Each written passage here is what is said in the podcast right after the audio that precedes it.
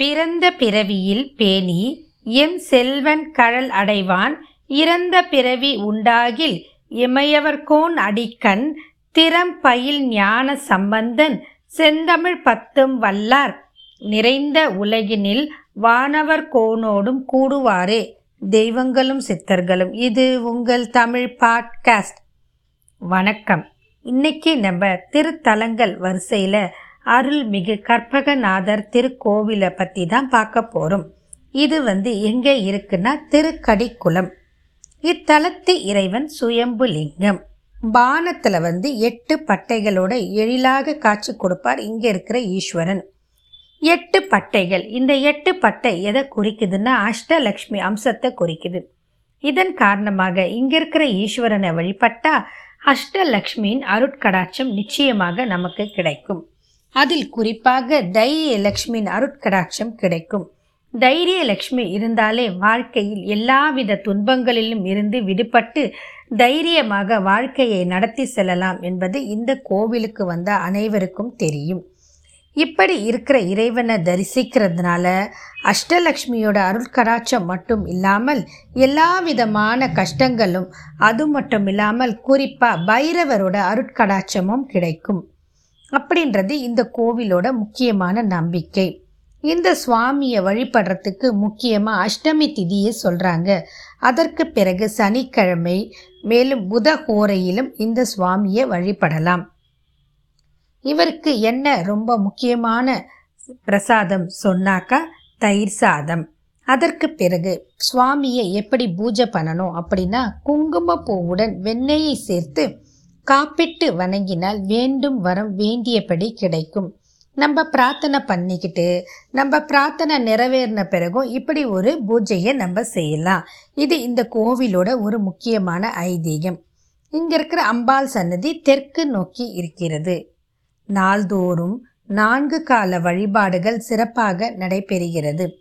அது மட்டும் இல்லாமல் ஆணி திருமஞ்சனம் நவராத்திரி திருவிழா கார்த்திகை மாத தீபத் திருவிழா மார்கழி திருவாதிரை தை பூசத் திருவிழா ஐப்பசி அன்னாபிஷேகம் மாசி மகா சிவராத்திரி போன்ற விழாக்கள் சிறப்பாக இங்கு நடைபெறுகின்றன.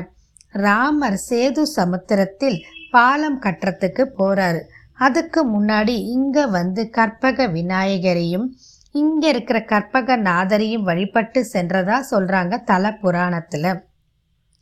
இதற்கு சான்று இங்கே கோவிலுக்கு பக்கத்திலேயே கோதண்டராமர் சன்னதி கோவிலும் இருக்குது. இத்தலத்தின் கற்பக விநாயகர் கற்பக நாதரை வழிபட்டு மாங்கனியும் பெற்றுள்ளார் அப்படின்னு சொல்றாங்க. இவரின் சன்னதி கோவிலுக்கு வெளியே அமைந்துள்ளது. மேலும் அருகில் கோதண்டராமர் கோவிலும் உள்ளது.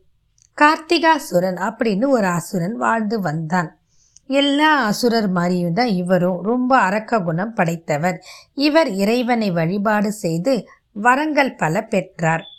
தான் பெற்ற வரத்தின் காரணமாக தேவர்களை கொடுமைப்படுத்தினார். தான் வேண்டும் போதெல்லாம் இந்த கற்பக விருஷம் போல வரங்கள் வர வேண்டும் என்பதற்காக இவர் இந்த கோவிலை கட்டி வழிபாடு செய்ததால் இந்த கோவில் இருக்கும் நாதரின் திருநாமம் கற்பகநாதர் என்று வந்தது. இதுவே கற்பகநாதரின் திருநாமத்திற்கான காரணம் என்று தல புராணம் சொல்கிறது.